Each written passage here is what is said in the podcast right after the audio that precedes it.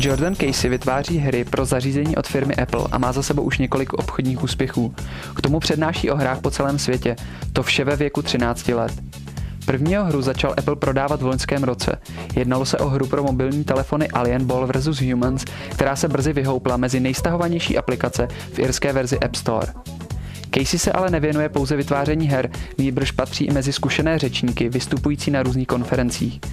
Přednášel například na prestižní TEDx konferenci v New Delhi či Cannes Lion Festivalu.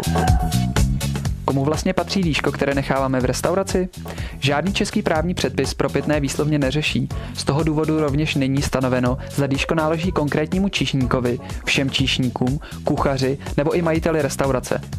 Podle právníků však lze spropitné považovat za dar, který odráží míru spokojenosti s konkrétním zaměstnancem restaurace. Pokud tedy projeví host vůli ocenit příjemnou obsluhu, mělo by spropitné náležet obsluze. Bude-li chtít spropitným odměnit kuchaře, mělo by spropitné náležet kuchaři.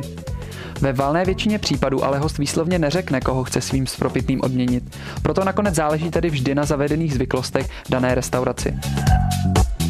Nemáte práci? Podívejte se po sezónních nabídkách. S příchodem jara přibývá volných pracovních pozic v oborech zemědělství, pohostinství nebo cestovní ruch. Na pracovních portálech už nyní počet nabídek vzrostl o pětinu. Pozor ale, sezónní práce nelze vnímat jako brigády. Liší se v délce nabízené spolupráce a také v obsahu smlouvy.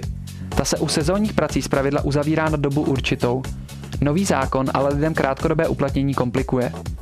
Podle současných paragrafů je možné uzavřít s jedním zaměstnavatelem smlouvu maximálně třikrát po sobě.